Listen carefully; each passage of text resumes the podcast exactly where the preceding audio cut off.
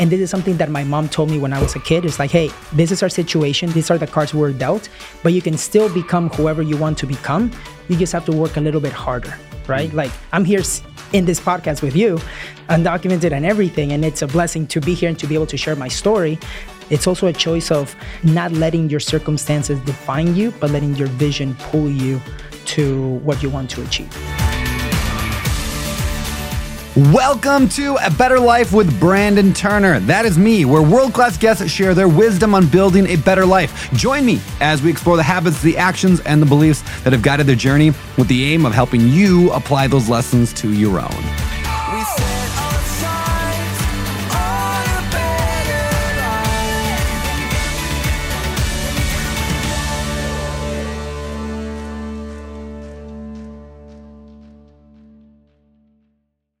Diego Corzo, welcome to the show, man. Thanks for coming. What is up, Brandon? Super excited to be here in Maui. Dude, all right. Thank you for coming out, by the way. So I know you as I know you for a lot of things. I know that you came to the US. I know that you are well known in the industry as somebody who's a voice uh, for a lot of people who have come to the US, especially the DACA. We'll get into that, uh, that whole thing. I know you're a real estate investor. I know a lot about you because we've been friends for years. But who were you before all that? Who was Diego Corzo? Man, who was I?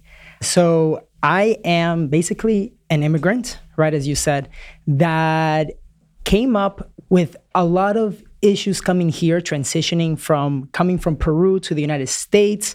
Uh, I used to have a speech impediment mm. uh, when I was a kid and uh, I grew up with the on the pursuit of the American dream, I would say, and with my parents being a great example for me on work ethic, resourcefulness. And it wasn't until later that I began meeting the right people in my life that then I was able to take action. But at the end of the day, it was just a hungry kid here in the United States that, through a lot of obstacles, found a way to make stuff happen and uh, to achieve the goals and the dreams that that I wanted. Being in being in a country where I feel like if you have the right mindset and you pursue it with just that perseverance, anything is possible. Mm. How old were you when you came to the U.S.? I was nine years old. Nine years old. What came, do you remember from before then?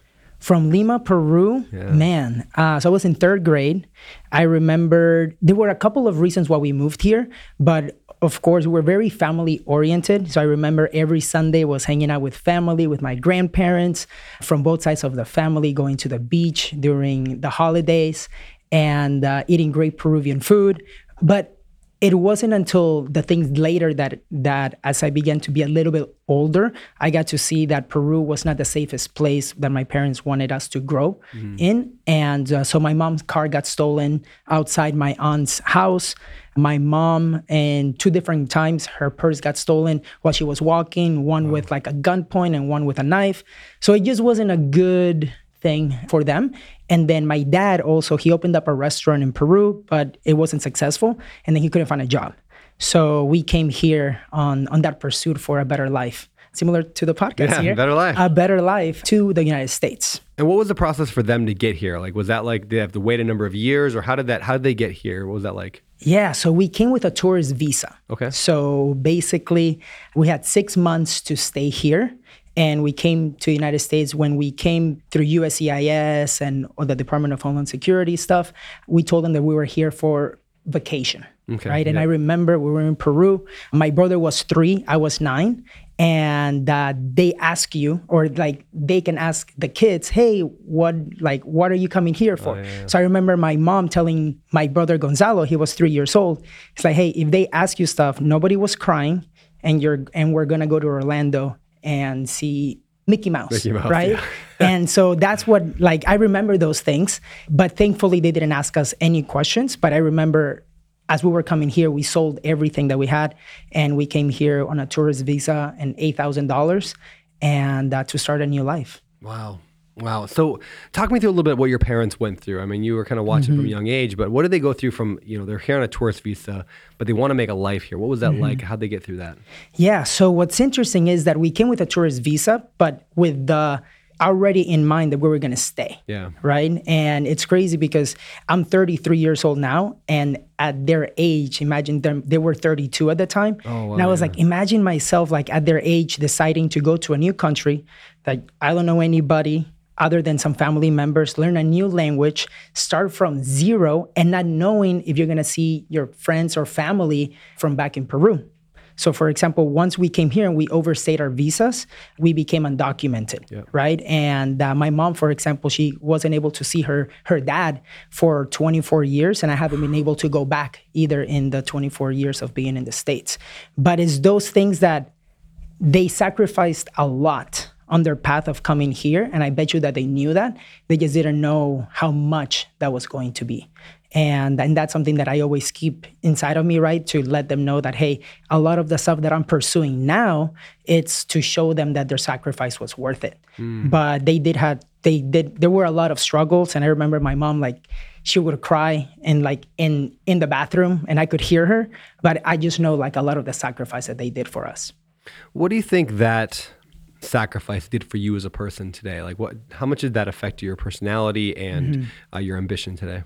Yeah, that is that's a good question because I w- I'm also the oldest the oldest of the kids, the oldest of of the grandchildren too. There's nine of us, and uh, so I was always like the example for everybody from that perspective. And I was the first one to go to college, graduate high school, all of that stuff in the states.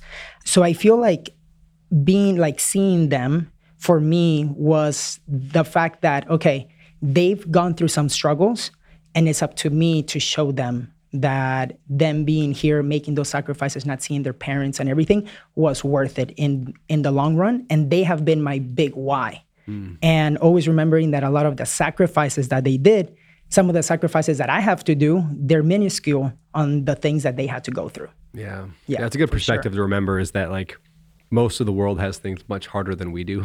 It- it- but growing up in America, we kind of get this. You know, I get this feeling sometimes like, oh, this is so hard. I mean, oh, my air conditioning didn't work today. You know, it's like that's like difficulty. exactly It's like you know, they had to sell everything they own and move across the, you know across the world to a place they didn't know the language very well. Like that, there's so much more Yeah. difficulty in life. Yeah, and then when we moved here, we moved into my aunt's house, and so they were living in in their room, and then my family, my dad, my mom, and and my brother and I, we slept in a bunk bed. I didn't know that they were my aunt was house hacking back then, and back in 1999 when we came here, but we had other family members in the house too. And I remember just like that's the way that we grew up in the beginning. And then my parents they they bought a van and uh, we did it it was for $800 and they didn't know when it was going to turn on if the ac was going to work and they actually bought it with no seats in the back. So for like just a couple of days we would be on the road but just like in the back and until they had the money to buy the other seats. But that's how we started right? And my mom had to work in shifts uh, of course being undocumented right? We knew we knew that it was going to be hard but there was always a way to make it happen. Yeah. Well, I want, I want to get obviously into you know the real estate investing a little bit and how you built a portfolio and became a millionaire and that whole thing. But before we get there, I think it's probably a good time to talk about the the, the dreamers, Yes. uh, kind of situation. I'd love to know your take on that, Yeah. uh, as well as maybe we'll fast forward. Let, us start there on what that is. Uh, why is that an issue today? What's happening because of it? And then we'll kind of get into like how you became kind of a voice for it. Yes, yes. So DACA, DACA stands for Deferred Action for Childhood Arrivals. And uh, it basically started, so we are what Congress calls the dreamers, too. So I'm a dreamer, and there's around 800,000, six to 800,000 people in, in the DACA program. But a lot of us, uh, we didn't know that we were undocumented. Like I heard when I was a kid that I was undocumented, but it didn't hit me until I was 15 years old when I went to get my driver's license. And that was the first obstacle as a kid that I was like, oh my gosh, my life is gonna be a little bit different. And uh, then my American friends, right? And so we grew up with some obstacles in our in our lives. So at 15, found out I couldn't I couldn't drive. At 18, as I was graduating high school, found out that I couldn't uh, get student loans, financial aid. I want scholarships, but if but if you have to say that you have a green card or that you're a citizen, I can't apply. And some that I won, they got taken back. So it was like those challenges But basically, without the DACA program, I wouldn't have been able to work or drive here in the United States. And the DACA program was instituted by an executive order by the Obama administration. Okay. And so I had a lot of challenges until I was 22 years old when that program finally was put in place. So I couldn't work or drive legally in the US until that time. So the DACA program that they put in place basically is a path toward you being able to live a normal life because you were brought here by parents, not Yes. like, you, yeah, okay. It's a band aid because they know that we are here undocumented and they don't want us they don't want to deport us Yep. because i feel like no matter what it will be a disservice right of me coming here graduating third in my high school class Yeah. going to college and then going thrown out to a country that i don't even remember and then me taking a lot of the knowledge that i have here instead of and the taxpayers right they also pay taxes uh, for me to go to school. So it's a disservice for me to get deported to peru help that country where i grew up here and i want to help this country right by paying taxes whatever right creating jobs everything that i'm doing now. So that basically was a path for us to be able to work and drive while congress does its thing, which has taken over 11 years now to find a solution to put us into a path to become Americans. Right now, there is no path for us to get in line. Still, there's no still, path. yeah, Really? still, yeah. Now, a couple years ago, I know you did some public stuff. You went to Capitol Hill, right? You did Mm-hmm. some like where did that come about and why was that needed? Was there was the DACA program going away? Was like what was was the story there? Yeah. So, so the DACA program was created in 2012. And then in 2016, 2017, when the Trump administration comes into power, they decided he ran his campaign to terminate DACA, hmm. right? So in 2017, he tries to do that. They rescinded it. And uh, Jeff Sessions said that DACA denied jobs for hundreds of thousands of Americans by allowing those same jobs to go to illegal aliens. Word for word. I remember it because I was like, that is not true. Everything that I have accomplished until then was because of my work ethic, because of everything that I put into into place, being able to get whatever jobs I got it, whether it was with General Motors, the internships, the company that I have as a realtor. And by then I also own eight properties and I was 27. So I took pictures of the taxes that I paid in 27, 2016 of over $28,000. And I remember calling my mom and I was like, okay, this is not fair. I want to go public with my story on social media to let them know that hey, I am I am one of those dreamers that they're saying that I'm stealing jobs, but just know that once it gets taken away, it's putting me in danger. And because usually the dreamers have parents that are undocumented too. So this means that you're going to be, you can potentially be in danger too. And she goes, Well, you have to do what's right. So I shared my story on social media with a picture of the taxes, and that went viral. Hmm. So it got me on Fox News Austin that weekend. And then I got the call from an, or- an organization to that they wanted to invite me to speak with congressmen from both sides of the aisle to go to Washington D.C. and share my story with them. And since then, I've been featured on Forbes, CNN Money, a few other stuff, and and uh, I've been to DC a few times already, giving speeches, stuff like that. And then I was invited to the White House earlier this this year too. So that was an epic, epic experience. But it's been those of like me not knowing what was gonna happen, but I needed to be a voice. And instead of seeing myself as a victim from that perspective, I'm like, oh my gosh, why me? I'm gonna get deported. I was like, how can I be empowered from this perspective and do what I need to do to make things right, whatever that is, and be a voice for the 800,000 DACA recipients that we have today. Yeah. What is the answer to the DACA situation right now? I mean, what do you think the answer is? Yeah, the answer is for Congress to work together, which is really hard to get mm-hmm. them to work together because I met with both. I met with the senators, I met with congressmen, and uh, it, but it has to be a bipartisan law that gets put in place so that we can have a path. And I'm a for me, I'm like, look, if they want to tax us, like every year you pay five thousand dollars for the rest of your life while you're here. I don't, I don't know. I think it has to be something that we can also give more to this country, but there has to be a solution.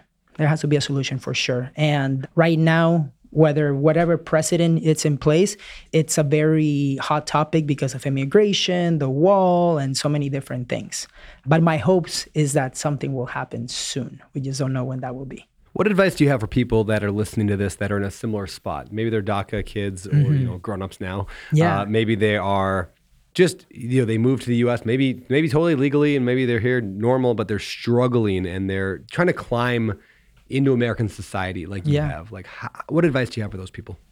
I would say don't be a victim to our problems. And I will call it our because I'm in that vote too. Yeah. Right? So I would say don't become a victim. There's always a way in this country. And this is something that my mom told me when I was a kid. It's like, hey, this is our situation. These are the cards we're dealt, but you can still become whoever you want to become. You just have to work a little bit harder. There might be a few obstacles, but you can make it happen. Right? Mm. Like I'm here in this podcast with you, undocumented and everything. And it's a blessing to be here and to be able to share my story. I feel like there's always a way for those people that are willing to have that extra thing of resourcefulness, that extra perseverance. It's also a choice, I would say. It's also a choice of not letting your circumstances define you, but letting your vision pull you to what you want to achieve. That's beautiful, man. Well, hey, I want to get into then your story of how Yeah. you did climb to where you are today. But before we get there, uh, one thing we do on this show that's kind of unique is 100% of the uh, the royal uh, what do you call it? 100% of the ad revenue, that's the word I'm looking for, goes directly toward a charity of the guest choosing. So, where should we dedicate the money from this episode to go toward? Yes, this one is great. This one's going to Immigrants Rising. Okay. Immigrants Rising is a charity that helps immigrants, whether they're documented or undocumented, on entrepreneurship. And it also creates to give them financial education. And for people that need to renew their DACA documents, it helps them too. Because I've been super blessed that 500 bucks may not be much now, but I know people that they do have like they have to save $50 a month to be able to get to this. And if there's an organization that can help them, why not? Yeah, that's beautiful, man. All right. Well, with that said, this week's show sponsor is actually the Better Life Real Estate Funding company that I started. It's called Better Life Ref or Real Estate Funding. Uh, and we are a real estate funding company or mortgage company that's specifically aimed toward real estate investors. Like that's all we serve is real estate investors. I'm a real estate investor. I started this thing because I'm like, it is really hard to get loans as a real estate investor because most loan officers do not understand what we're trying to do. So whether you're looking for a hard money loan to fix and flip something, you want to do a BRRRR strategy, maybe it's the initial purchase or the refinance, maybe you want to buy just a conventional long-term mortgage on one of your rental properties or you need to refinance one, we can help you. Just go to betterliferef.com. That's better www.betterliferef.com. Fill out the simple form there and we would love to chat with you. All right, Diego. So you're, you know, mid-teens. You realize you can't get a job, can't, you know, you can't drive. Like, how do you, how do you survive? How do you function? How do you get into this world as a, as a, budding adult when you can't do any of those things? Yeah. So I would say that me being in technology and with tech and everything, my best friend is the search engine, Google. So anytime that I was facing an obstacle, whatever, okay, there has to be a way to make it happen. And uh, when I got to college, I've got an internship working for free because there's like work to learn. I'm, I'm a big believer that there's like you can get so much just by experiencing things. And uh, so I work for free. And then they tell me, Diego, we want to hire you because you've done more work as a freshman than some, some seniors do in a year. I go, great. This is my opportunity to pay for college. And turns out that when I call my mom to get my work authorization, she's like, You don't have it. We don't have work authorization here. And I was like, Crap. And so I'm 19 years old by then. And I'm like, I cannot work. I cannot drive, can't get student loans. And I Googled, I began to Google stuff. And I found out that as an undocumented immigrant, if I create my own LLC, I can get paid as a contractor as the LLC, not as Diego Corzo, mm. right? But the government, they're still going to get their taxes, right? At the end of the day, they're getting it as a, as a contractor, not as an employee. So I created my company and I began working as a contractor for small businesses, nonprofits, and that's what I was able to do to pay for college. Now, mm-hmm. other things that I did to get creative is I took a couple of classes, and the teachers were like, if you know the answers to these questions, these 20 questions, you will get an A in the exam. There were 200 students. So I was like, okay, I got the questions, I got an A, I set the curve, And then by exam number two, I told everybody, guys, I said this, I set the curve, I have the study guide, I'll sell it to you guys for five dollars. So I got to get resourceful. So I began selling study guides for some of my classes so that I could pay for the other classes and then I, through my nonprofit through through the nonprofit that offered me a job i also asked them to create a scholarship that i would win technically and that that could go through fsu and fsu can give me that scholarship mm. and then working as a contractor right but but that that was the way i had to get creative and fortunately i had the people that wanted to help me because they knew that i could provide a service and they knew that I could do it. So it wasn't, oh, I cannot do it, it's how can I do it? How can we do it?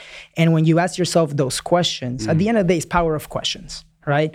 Uh, how can I do this? You begin to look for options rather than saying, oh, I can't. Yeah.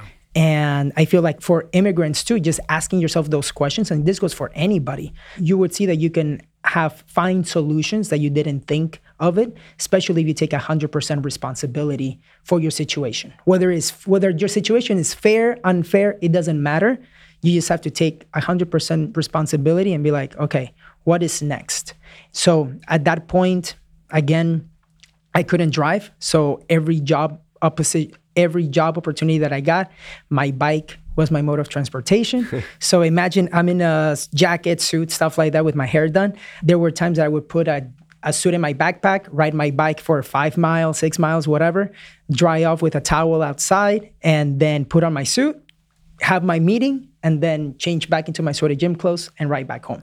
Right. So that was a lot of the stuff, but and it was in Florida, so it was hot. it was hot. But yeah, that's how I was. That's how I was able to pay for college, and then I, that's when I graduated. Obama passes the DACA program right as I was graduating. And there were two things that happened. My buddy Pascal throws me this book when I was 21, and it's a Rich Dad Poor Dad book. Mm. And he's like, This book is great, read it. So I read it, and I was like, Holy crap, this is amazing. It changes my mindset.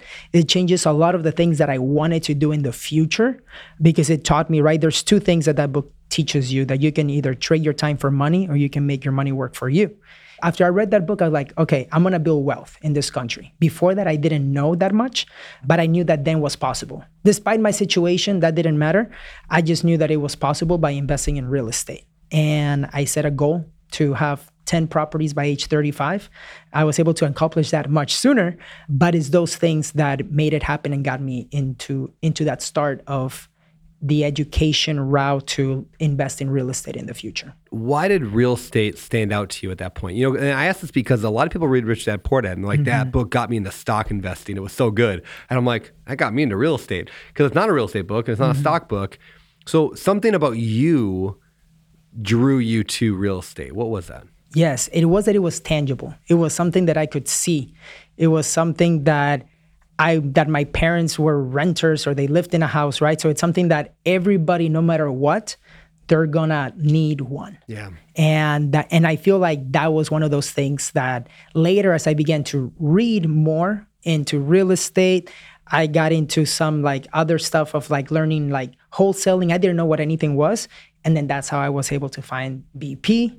That later got me into into all of this, but just asking questions and finding finding questions that I that I had and that came from the forums and stuff like that. But it was something that I knew was tangible and that could give me passive income. Yeah, that's beautiful, man. Do you think real estate's good for everybody? Like, do you think you were just? I mean, you're a smart guy. You did well mm-hmm. in school. Is that why real estate works for you, or do you think it can work for anybody? Real estate can work for anybody. That's that's what's great. Like I bought a house at age 23 without any papers, like without hmm. anything. I had to make it happen, but it's something that you can that you do not need to have a Fannie Mae, Freddie Mac loan or anything. You just need to go out there and have conversations. But it's something that if you're here in America, you're either renting or you own something. Yeah. Might as well not pay rent, might as well own right? Yeah. And a lot of people will tell me, Diego, but it's risky. What if my tenant doesn't pay? I ask them this question all the time. I'm like, hey, tell me, when was the last time? Okay, so first I ask them, how long have you been renting? Like five years, six years. Great. When was the last time that you didn't pay rent for a month? they're like, I don't. like, like I, that has never happened. It's like, great. Exactly. That, exactly. Yeah. That's why if you buy real estate, this will happen. Now, of course, there's going to be issues here or there, but more than likely they're going to pay just like you're paying rent. And they're like, yeah, that's true. Yeah. Yeah. How'd you buy? Let's go back to you said at age 23 you bought a house with really no papers. Like, I mean, what? Like, how did you do that? Yeah, so I was trying to house hack. So this is in 2013. By this time, I was listening to the podcast too with you and Josh. I was gaining a lot of knowledge, and I wanted to house hack. But as I was going through this, I was under contract, and I had a lot of lenders that told me, Diego, we don't know what DACA is because this is in 2013. DACA, I got my papers in 2013 with DACA, so they had no idea. They're like, you don't have credit. How are you here? We don't know how DACA is going to be in two years. This is perm. This is just a temporary thing. And uh, so I was under contract, and a week before closing, they told me, Diego, we need to see your green card. And I was like, I told you I don't have one from the beginning. They're like, Diego, well, then you can't get a loan.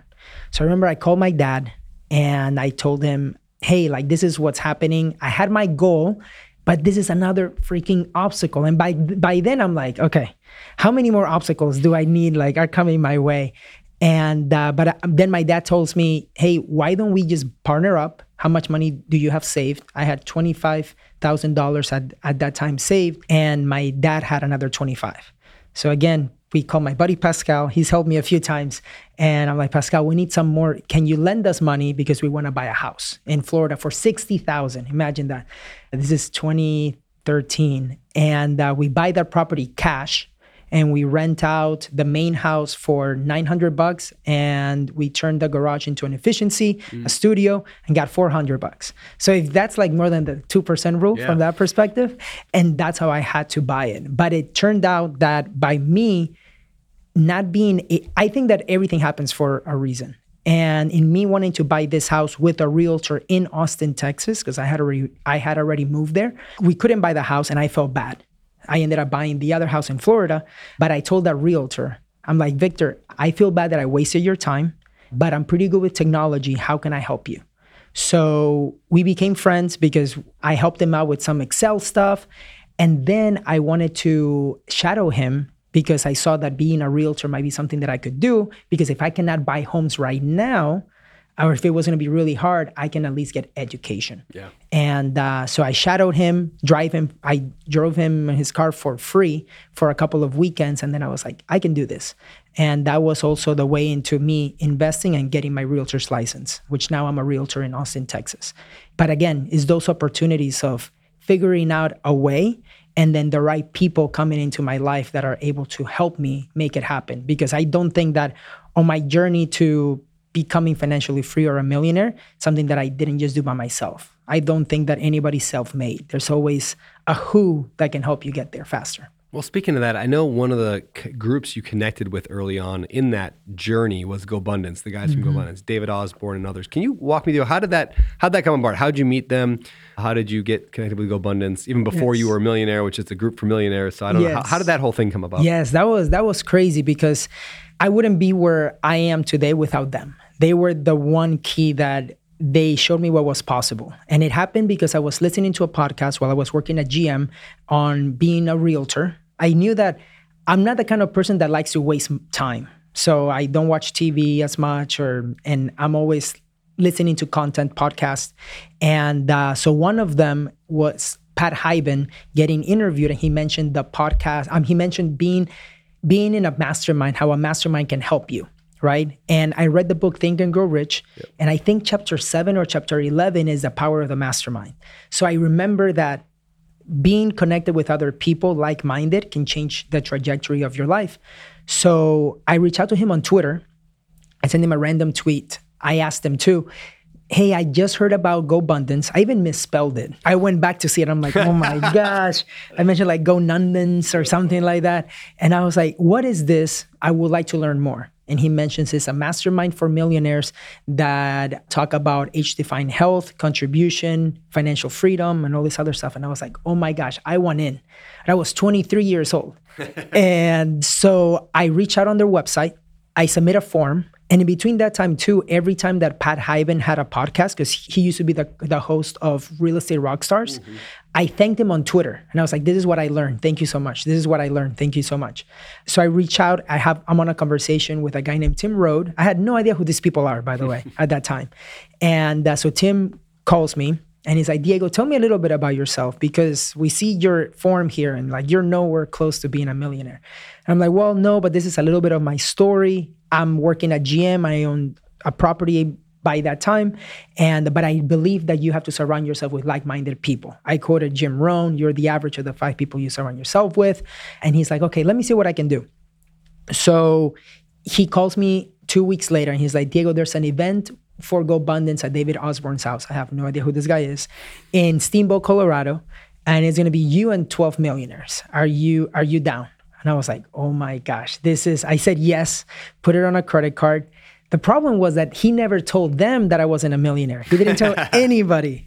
And so when we got to the introductions, we had to say, How are you here? Who was your connection?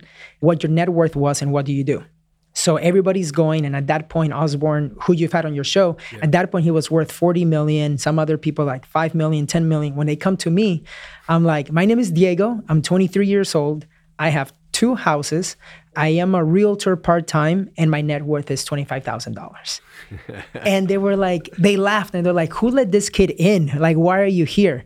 And I was like, "Well, because of Twitter." And they're like, I was like the most millennial like tech dude to be like, "So you got here from Twitter?" Because I didn't know anybody else. And after that weekend, though, they told me they pulled me out to the side and they're like, Diego, Go GoBundance is for millionaires, but we want to help you out. We love your story we would love to mentor you and you can be our first apprentice. I also told them that I could help them with anything with technology. So it was like I was giving them value, they were yeah. giving me value, and uh, and it went from there. And I what was crazy is I turned 24 years old at that event, and I told them, guys, today's my birthday, and my life after this will never be the same. And two weeks later, I was flying in David Osborne's private plane, and I was like, "Oh my gosh, this is crazy!" And he was picking up his friends, and I told him, I was like, "Guys, this is crazy." Until 22, I was riding my bike. a year later, I'm on a private plane. So I just took action on everything that those guys have taught me. I began just anything that they will tell me to do, I did. Go to a Tony Robbins event, I did. Go to this event, take a speaking class because I had a big speech impediment before that.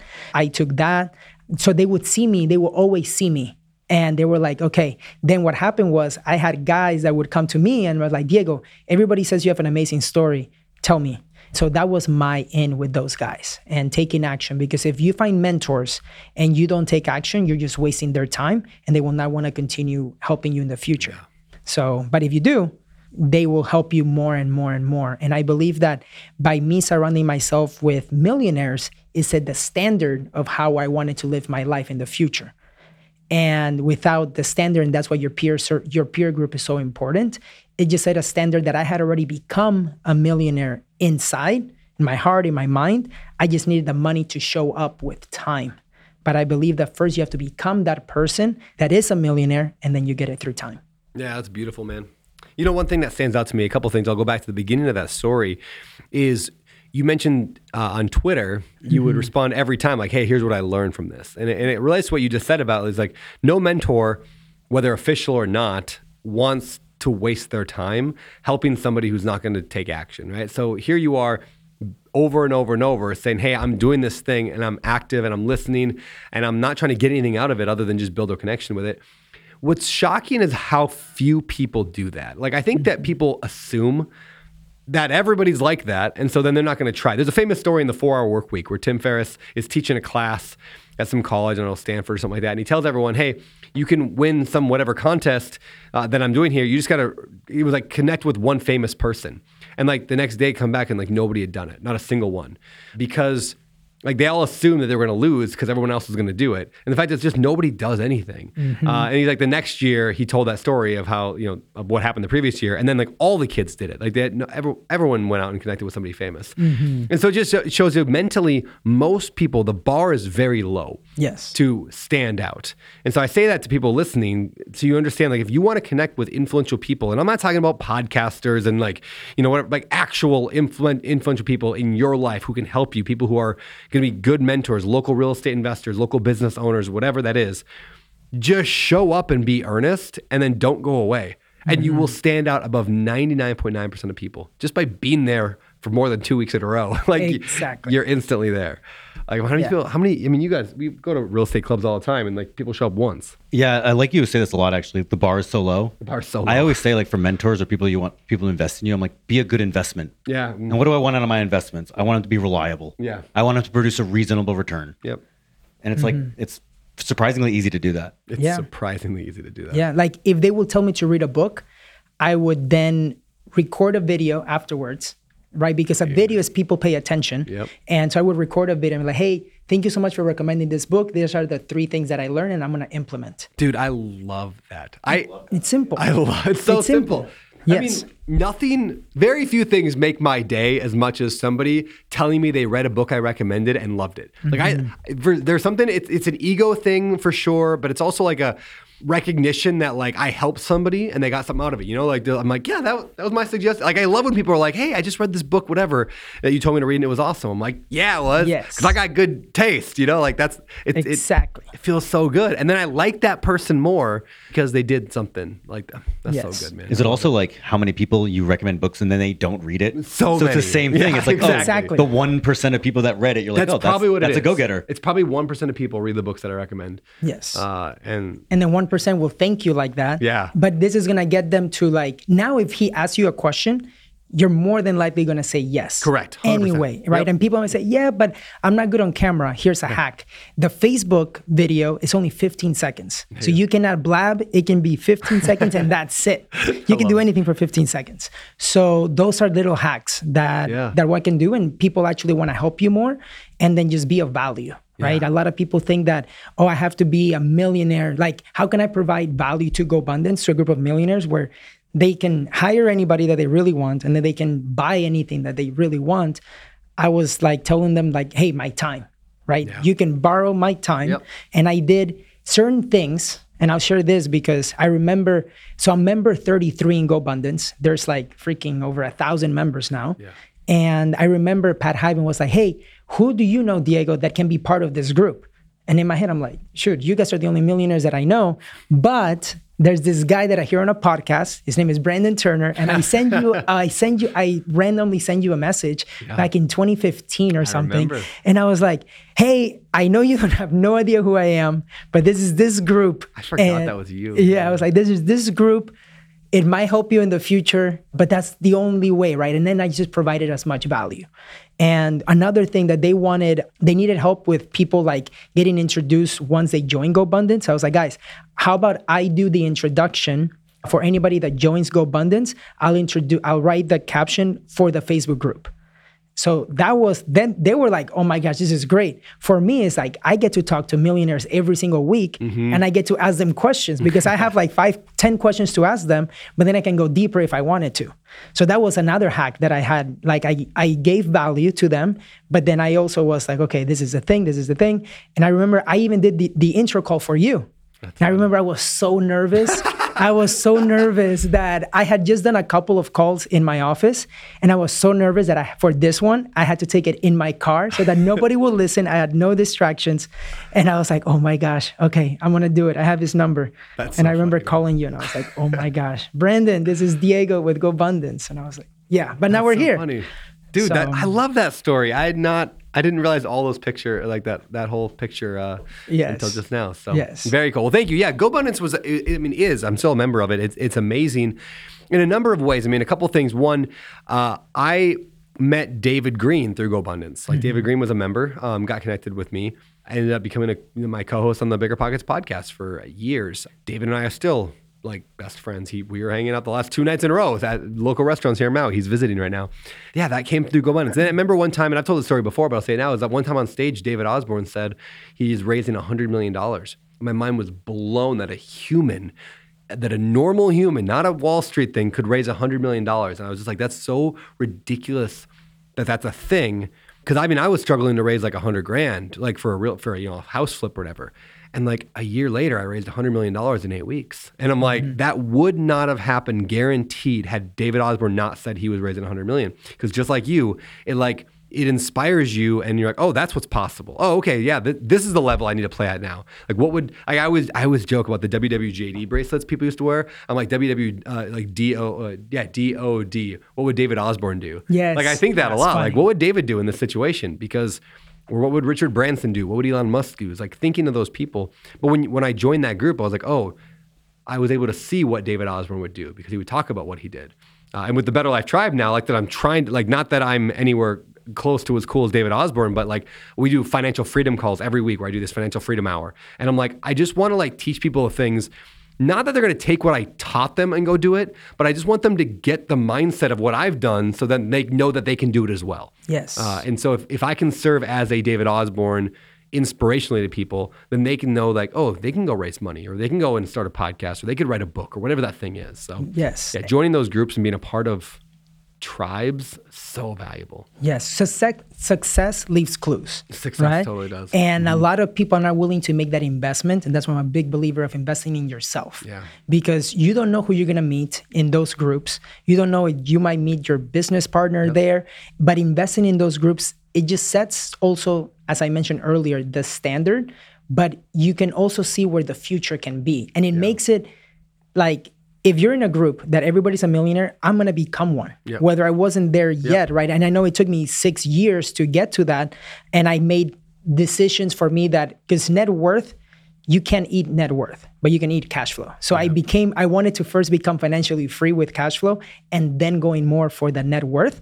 But at the end of the day, it's the group that set that standard for me, and uh, and I know that it's just a matter of time. And if I did what they told me, then I would do it because that is the shortcut to success. A lot of people say there's no shortcut. I'm a big believer. You still have to put in the work and the effort to make it happen. But the shortcut is what took them 10 years, I can probably do it in five because they're going to show me the lessons that they did or the mistakes that they did so that I don't have to go through them. And you can pay like that. That's so true. So Yeah. financial freedom through cash flow. Let's talk about that a little bit. That's a good mm-hmm. phrase. How did you get the cash flow to be able to have that financial freedom? So I there's a quote by I think it's Dave Ramsey, right? There, I, I've studied a little bit of Dave Ramsey, but I'm more a Robert Kiyosaki fan. But he says if you can live for two years like most people don't, you can live for the rest of your life, life like most people won't, right? Or can't. And so I decided that if I could live like a broke college kid while making a $60,000 salary after graduating college and getting my job and everything, I was like that I would be okay. So I decided to try to house hack. So I'm living with roommates. Later, I did find a lender that could allow me to uh, give me a 5% conventional loan. So I lived with three roommates. When I was 24, I bought my first house hack and uh, living for free. And then that rent, the extra payment that I was getting from the rents, pay for my car payment. And because I couldn't graduate with student loans or financial aid from that perspective, I didn't have student loans. That was a blessing in disguise that then later I could just save as much money as possible. And I remember having some friends saying, Diego, why are you living with roommates? Like you're making good money, you don't need this. Some people bought new cars because I got a job at GM and I bought a used Honda Civic. I was like, I'm okay. But I decided that if I could buy a home with low down payment, save as much as possible, I can do that process over and over again. Not many people think that you can get an owner occupant loan every year or every two years. So that's what I did. And then in that process, I began teaching my friends how to do it. So I began as a realtor. Uh, there's two things here is I had to increase my income, right? You have to have a money machine in order for you to get to financial freedom faster. And me, that was being a realtor. That money machine helps you because you're not supposed to. The, the whole idea here is that you don't have lifestyle creep, which I know is something that that you have talked about, is that if you get 60,000, then you get an $80,000 like brand new salary, you're gonna spend that 80, that Yep. 20,000 difference. I'm like, no, use that to invest in. And uh, so that's what I did. I lived the same lifestyle that I had, even though I went from making 60 to maybe 100, 150, because I had that desire of having financial freedom in the future and had delayed grat- gratification. And I know me being a millennial, we want everything now, but you have to have that extra muscle of delayed gratification, and that's what I did. So I began investing through house hacking. And I know you just had your last uh, one of the last podcasts. There was a guy named uh, he mentioned house hack hopping or something yeah, like yeah, that, yeah. and that's exactly what I did. Right, so I went from one to the next. But in that process, I began to partner up with people so I have around 60 some doors right now, but only three are in my name. The rest are partners, either 50 50 or 33 33. And I began investing based on what my unfair advantage was at that time. I believe that everybody has an unfair advantage. It is up to us to find it, right? And it is time. There's unfair advantages are time, knowledge on the market, money, and then your network. So those four things if you you have to find another partner that complements it cannot have the same one because if not you need another partner so the idea here is that in the beginning i had time but no money so i called my buddy pascal and i was like pascal i bought this house these are the returns i don't have the money but if we can rent by the room now here in austin we can cash flow so much so him and his dad allowed us to borrow money and then i was the one that was being the boots on the ground in Austin. And so we began buying houses so we can rent by the rooms. And then in negotiating with Pascal as my partner, he had the money, I had the time and the knowledge now. And that's how we started growing the portfolio. Then later, we sold some of the houses and I began buying in other states. And now I have some in some Airbnbs in the Smokies. I have some properties in Georgia and most are in Austin. So building a portfolio, but based on the uh, unfair advantages of my partners. And then here's the thing what's cool is that your unfair advantage will change through time. Because in the beginning, I had a lot of time and no money. Now I have the money and I want to dedicate my time to other things. So I just find partners that they can be the boots on the ground and they can leverage my money to make that work. Right. But a lot of people are like, oh, I have no money. I cannot invest. I'm like, no, if you have an unfair advantage, you can partner up with somebody that has money. You just have to be of value. Yeah. That's beautiful the way you put that. I really like that idea, of the unfair advantage, because everyone does have something. They have something that they can bring to the table. And uh, one phrase I've been saying for years, and I'll say it again now, is 50% of a great deal is better than 100% of no deal. And so if you can find ways to partner up, I mean, technically, I built my whatever 10,000 plus rental unit portfolio entirely off of partnerships. We just today it's, you know, today I raise a fund of 200 investors all pool their money together and they end up getting 70 to 80% of the deal. I don't care. I'd rather have 20% of a billion dollar portfolio than to have 100% of a million dollar portfolio, right? I'm still Yes. coming out way ahead by partnering. And so Exactly. yeah, I love that concept. It's like the uh, do you want 100% of a grape, Yeah. one grape, Yeah. or a slice of a big watermelon? Yeah, right. I will take the watermelon any day. Yep. Gives me more food and stuff. But yeah, at the end of the day, is being able to just get a small chunk of uh, of what a potential big deal will look like. The other real benefit of the unfair advantage kind of concept is that not only is it your unfair advantage, it's also something you probably enjoy doing more. Like you might enjoy the hustle part and putting the time in and being there, and you might not enjoy going out raising money from your network, or vice versa. You might enjoy going out to your network and, and be, that being your thing.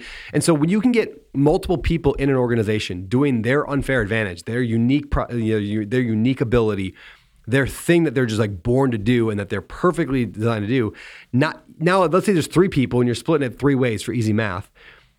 Yeah, you're only getting a third as much, but can you do three times more? You can do 300 times more. You know, like it's it's like you can do way more. So I would use the example of when we built Open Door Capital. My goal was 50 million dollars of real estate in three years. We ended up buying 300 million dollars of real estate. How do we how do we blow past it? Because I had the best guy in the world talking on investor relations, the best guy leading the group, the best assistant, the best this, the best this, and each person just stuck in their lane and did the thing that they were designed to do. Yes. uh, it just worked out.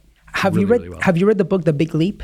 I've not. Okay, the big leap talks about like the zone of incompetence, zone of competence, Oh, yeah, yeah. zone of excellence, and the zone of genius, right? The zone of genius is where you're the most comfortable, right? And Yeah. being comfortable or being good is okay, but it's just okay, right? And the zone of excellence is what stops getting people like they they get stuck in conformity.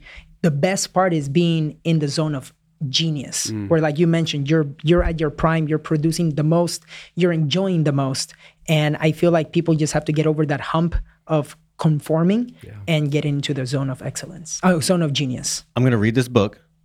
I'm going to take a video of of it and, send say it thank you, and I'll send it to you in a week. Perfect. Thank you. Thank you. And then you can tell me because you work very much in your zone of genius because you can see it in your Instagram with everything. I need to be better at it. But thank you. Of But I need to be better at it. That's what we've been saying. Yeah, there's things that Alex, there's things that you do that I can tell you're in your zone and you should be doing, and there's things that you're like, I this sucks. I don't want to do this right now. Like, gets you out of that. My only complaint is I wish the things that were in my zone were more profitable. Yes. Sometimes the things I'm really good at, I'm like, there's no money in this. This sucks. There is a great, there's a great quote, and I think it's Warren Buffett said it was like, "Hey, I could have been passionate, and my zone of genius basically is what he's saying. My zone of genius could have been being a high school science teacher. It just happens to be." You know, value as stock investing. Like I, I didn't choose that. It, the universe chose it for me. He, uh, basically, Buffett said that, and uh, there is some value to that. Like, like why are we all three of us lucky enough to have this weird passion to real estate investing? Like we just happen to have that instead of like man i love underwater basket weaving. It's so fun. Like none of us had that habit. Now you got into I mean, alex obviously you got into uh, photography and videography and you're using that skill. But yeah you're right. Some skills are more valuable than others Yeah, so I have to quit. you're you're very valuable to me man Oh uh, man, that's funny. yeah dude yeah that's that's powerful stuff that said I, i'm curious your thoughts on this diego Yeah. there are areas of your life where you have a zone of genius. Mm-hmm. Let, us use Alex as an example. This is a great example. So Alex is very good at videography. He likes the creative side of stuff. That doesn't maybe make a ton of money. I mean, it can make some, but you're not going to be a multi multi millionaire, or billionaire off of that, unless you get good at another thing, which would be like entrepreneurship, business, whatever, to be able to use that skill set to then mm-hmm. grow. And so here's where I'm going with this question. Some people may use as an excuse i don't want to learn business or entrepreneurship because that's not my zone of genius so i'm going to stick in my underwater basket weaving you know photography mm-hmm. business instead Uh, so that's a very very Stop specific comparing my my passion with underwater basket it's weaving. basically the same not even thing. a real thing. no, it's awesome. underwater basket weaving photography. It's people who take pictures of people doing underwater basket weaving. so, man. how do you, like, how do you either A, do you stay in your zone of genius or do you choose to go outside your comfort zone mm-hmm. to gain new skills and to gain a new zone of genius? When do you, when do you know to leap? Does that make sense to Yeah. get to a new zone? Yeah, yeah, yeah. So here's one thing is, and this goes again, I'm a big believer that once you reach financial freedom or you make money irrelevant, this is something that I learned from Adam Carroll. Once you make money irrelevant, you can choose any passion that you want, but not many people are willing to put the effort in the beginning to make it happen. Yeah. Right. So, and I know that, for example, whenever the economy changes and stuff like that happens, a lot of people that maybe they had raised a lot of money during COVID times, uh, some deals went south with commercial, real estate, multifamily, whatever. Then what happens is like, then they have problems with their spouses too, or their family, and they get divorced, whatever. Right. But if everybody just had for a specific amount of time in their lives to what can they do to make money irrelevant, and they just focus as an example, getting to $10,000 in passive income you can get to do whatever you want. If the economy crashes or whatever happens you still have your 10000 in passive income. You can still do whatever you want. So there's two things.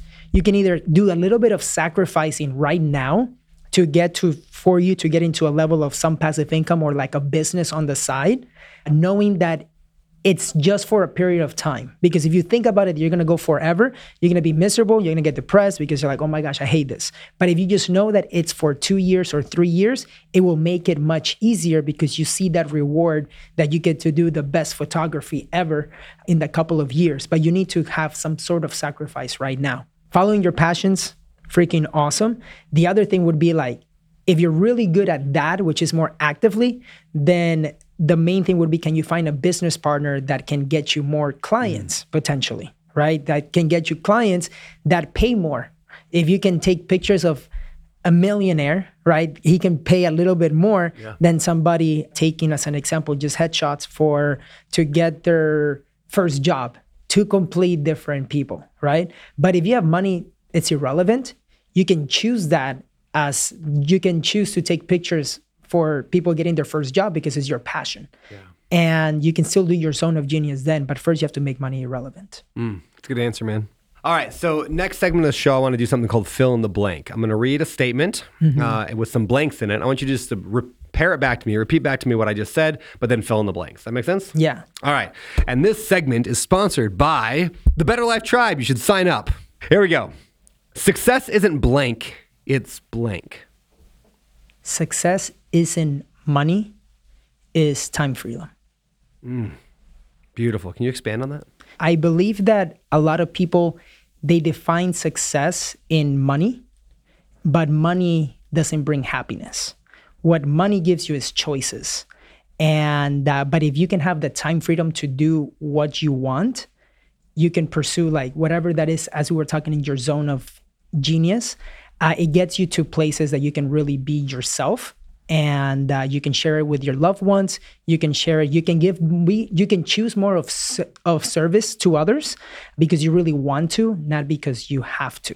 This is the same thing with with somebody like as a job. If you love your job and you already have financial freedom that is amazing because you get to work. You don't have to work.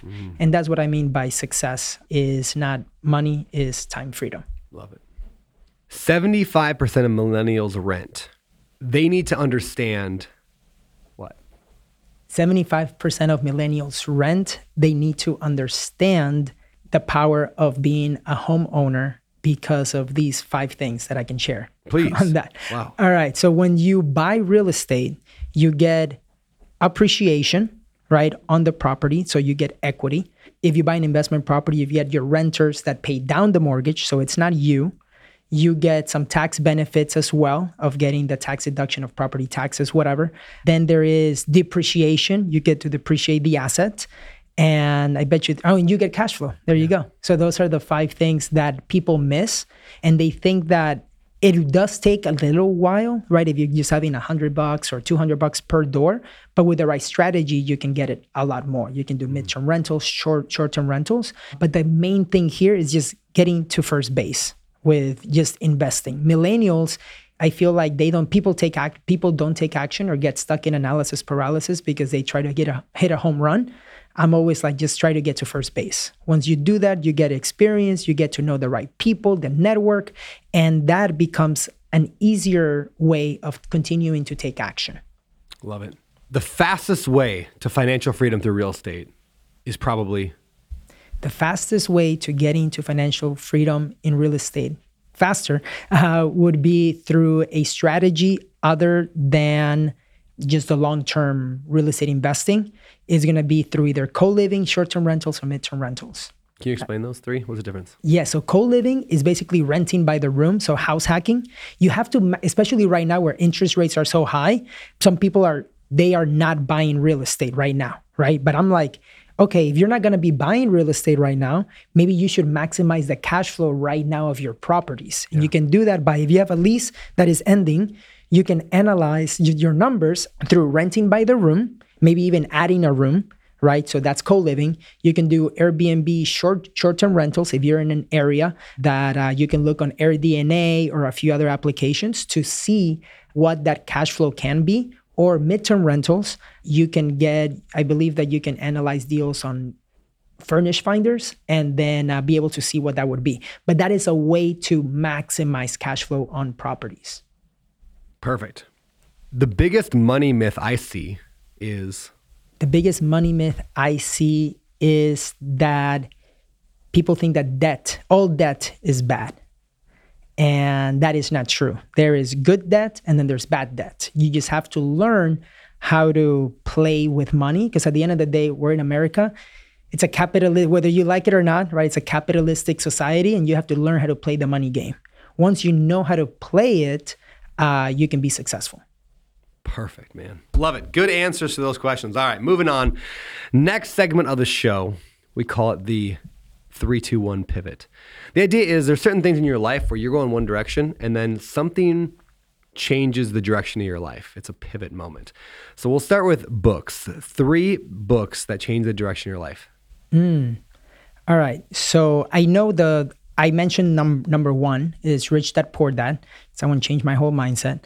Think and Grow Rich was one of them too, and I would say How to Win Friends and Influence People. Those are the ones that I think if everybody reads, they will be super successful. But the one this year that was like that changed a lot is the book um, Buying Your Time Back. Mm, yeah. Buy Back Your Time, Dan Martell. Mm-hmm. Also Yes. a You had him on the podcast. Oh, yeah, recent guest on the podcast episode. uh, awesome. I'm not sure what number, but it was awesome. Yes, just the em- just implementing the way that he recommended your your email, like how you can have a VA to manage your email and put the categories or whatever. That was the one thing I implemented, and man, it becomes a lot easier. Love it. Love it. All right. Two pivot people. Two people that changed the direction of your life. Yes, Adam Carroll, that was my first mentor. Met him in 2011. And he was the one that introduced me, continue to introduce me to the rich dad poor dad mindset. He had multiple quotes that I still use uh, to this day, but one of them is for people that want to buy a new car, the new car smell wears off, the new car payments don't. And that was one. And then another quote that I've lived my life with was build a bigger life, not a bigger lifestyle and I heard that, and it was been life changing because build a bigger life, not a bigger lifestyle.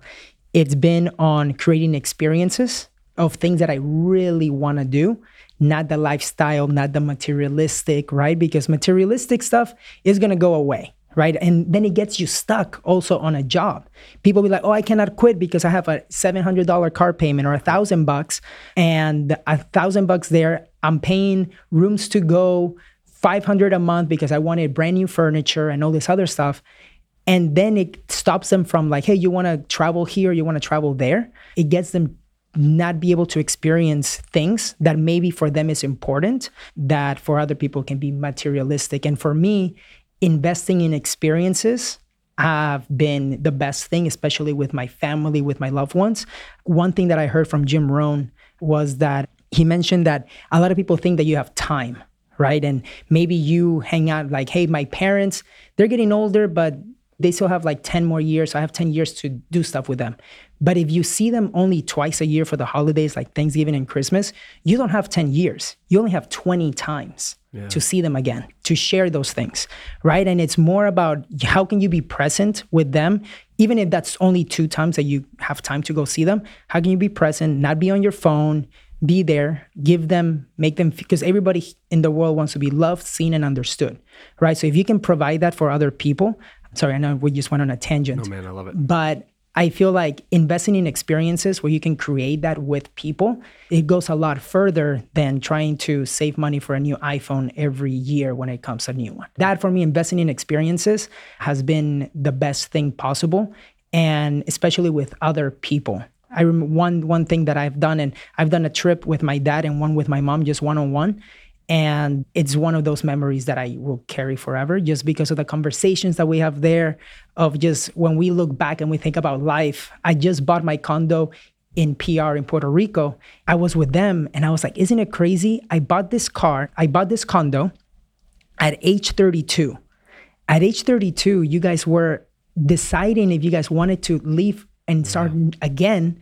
And thankfully, with their sacrifice and everything, of course, I've been able to now have this condo and I get to enjoy it at the age that they were having one of the toughest decisions in, in their lives, right? And being able to experience that with them was one of the most rewarding thing because it's right by the beach, ocean front and everything.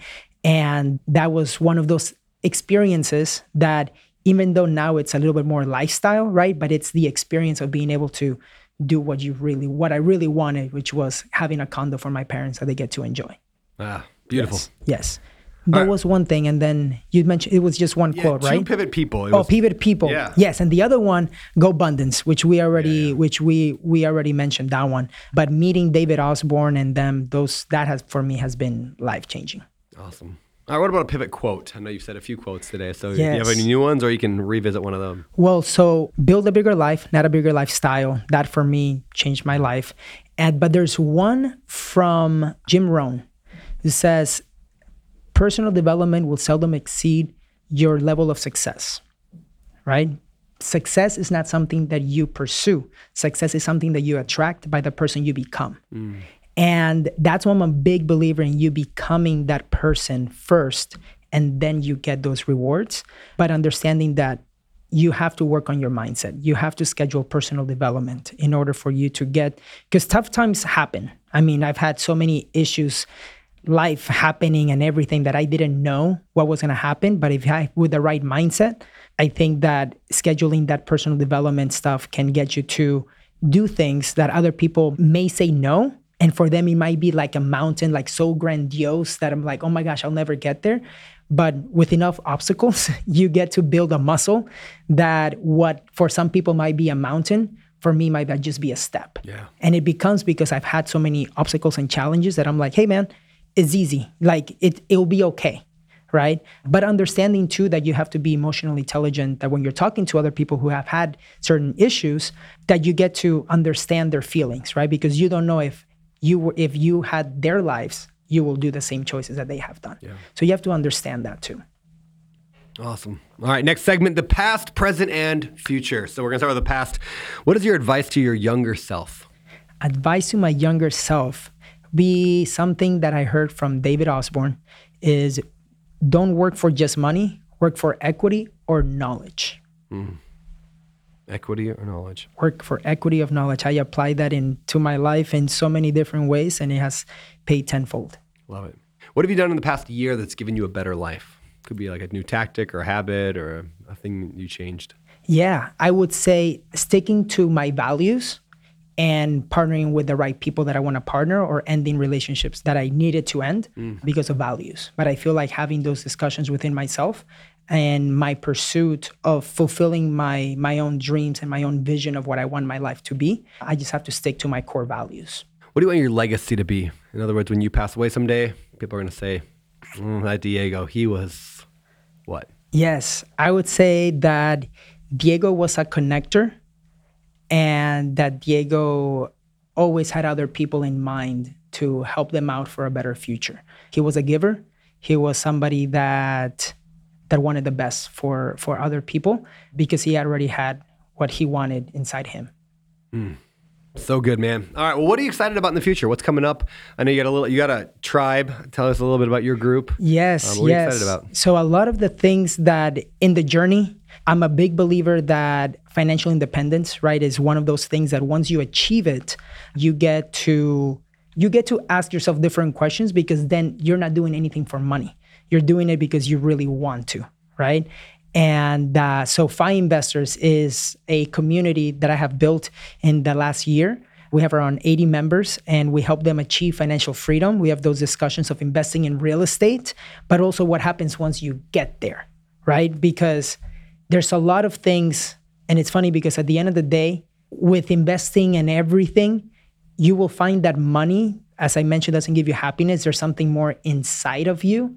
In Ecclesiastes, in the Bible, it talks a little bit about like once you have everything, like he tried everything. I think it was Solomon or King David. I don't remember, but one of them, right? He had everything that he wanted under the sun, but what he needed was some something inside of him, mm, something yeah. bigger than themselves, right? And at the end of the day, I feel like whatever it is, money is just a tool, but you have to really find what you really want to be able to live the life of your dreams. And what we do with FI investors is yes, we help you achieve financial independence, but at the end of the day, is getting you to what you really want to do in your future and your true mission in life. That's one of the things that I'm power that I'm really happy that I get to do at FI Investors and help help other people to become not only like become that one person that changes the legacy of their life. I've been able, like me being an undocumented immigrant, like being without papers here, I'm a big believer that anybody can do it, especially I don't even have a green card or citizen. You just have to work your way through it. And so FI Investors for me is that community that helps people that may have other obstacles and stuff like that too be able to achieve their dreams. So that's one thing that I'm working on. And then the other thing is next year, planning on writing my book Oh, cool. and also working on a documentary with a movie producer that we're going to be calling it the Latin American Dream. Mm. So it's going to be five people and we're going to share their journey on how they got here to the States and how they become badass entrepreneurs. I love it, man. Yeah, to help out the community because at the end of the day, that's what it's for. Amazing. All right. Well, where do people connect with you at? Where do they find you and find out more about you? Yes, they can go to Instagram at Real Diego Corzo, Real Diego Corzo. They can go to thefiinvestors.com. And uh, we're doing some stuff for the new year. So if they go to go.thefiinvestors.com slash 2024 they can download a lot of workbooks and toolkits to help them get to an amazing 2024. Love it, man. Well, Yes. appreciate you. We'll put all those in the show notes. And Yes. uh, man, this has been a lot of fun. Thank you for coming on. No, thank you. And hopefully, when people like, if they see value in this podcast, send me a video on IG. Random. I'm gonna get like a hundred videos. I listen to every single one. But it, uh, people just take action. That's that's what I want to do. But thank you very much for having me here. You're the best. Thank awesome. you. And that is the show. Thank you everyone for tuning in to another episode of A Better Life with Brandon Turner. I hope you enjoyed the insights and the wisdom uh, brought to you today on this show. If you found value in this episode, please consider leaving us a rating and a review on your favorite podcast platform. Uh, your feedback actually does help us improve the show. We look at the feedback, I look at the feedback, and we can reach more people with our message of living a better life. Be sure to subscribe so you never miss an episode. Follow me on social, Beardy Brandon. And hey, before I go, this show is all about the habits, actions, and beliefs that can give you a better life. But in case you're interested and you want to know my opinion on what it takes to live the best life ever, and that includes some of my kind of weird spiritual beliefs, maybe, check out a betterlife.com slash best life. A betterlife.com slash best life. Thank you again for listening, and I will see you next time on A Better Life with Brandon Turner.